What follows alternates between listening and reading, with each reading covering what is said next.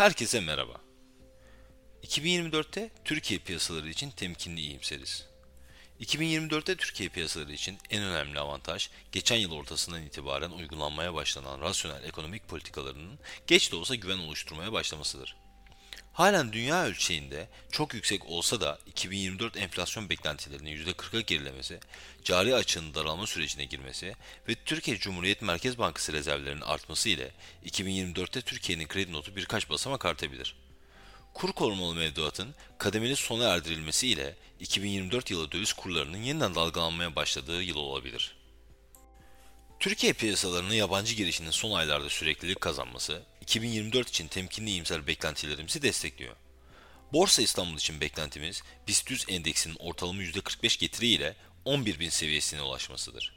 Yüksek belirsizlik nedeniyle BIST 100 için olası kötümser ve iyimser senaryo aralığımız ise 8800-13200 arasında bulunuyor. Yıla yüksek başlayan faizlerin yılın ikinci yarısına gerilemesini bekliyoruz. Bu nedenle ekonomik büyüme 2024'te yavaşlayıp ekonomide yumuşak iniş ve yeniden dengelenmeyi sağlayabilir. Yerel seçimleri bu tablo için önemli bir risk faktörü olarak görmüyoruz. Ancak yılın ortasında asgari ücrete plan dışı yeni bir artış yapılırsa enflasyon beklentileri tekrar bozulabilir.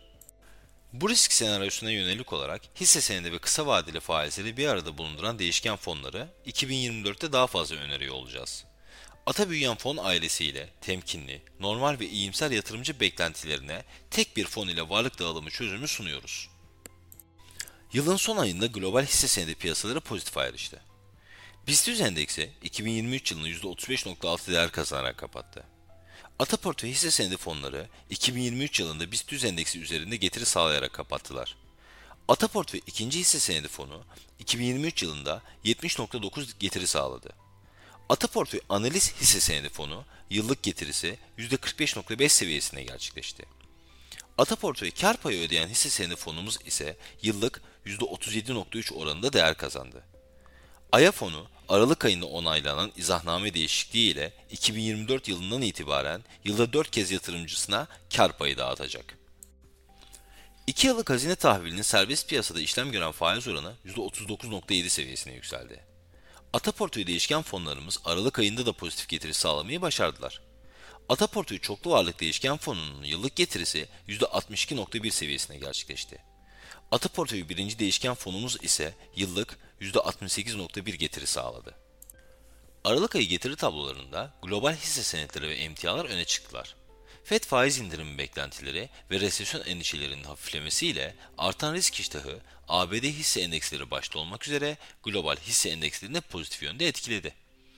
Ataportföy robotik teknolojileri değişken fonu Aralık ayında %7,5 değer kazandı ve yılbaşından bu yana getirisi %106.8 olarak gerçekleşti. Ata portföy tarım ve gıda değişken fonu ise Aralık ayında %6 değer kazandı ve 2023 yılı getirisi %51.8 oldu.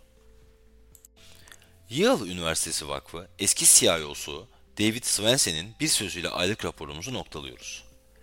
Bireysel yatırımcıların en önemli hataları yetersiz varlık dağılımı, gereksiz aktif yönetim ve piyasa zamanlama çabasıdır. Herkese sağlıklı ve bol kazançlı bir ay dileriz.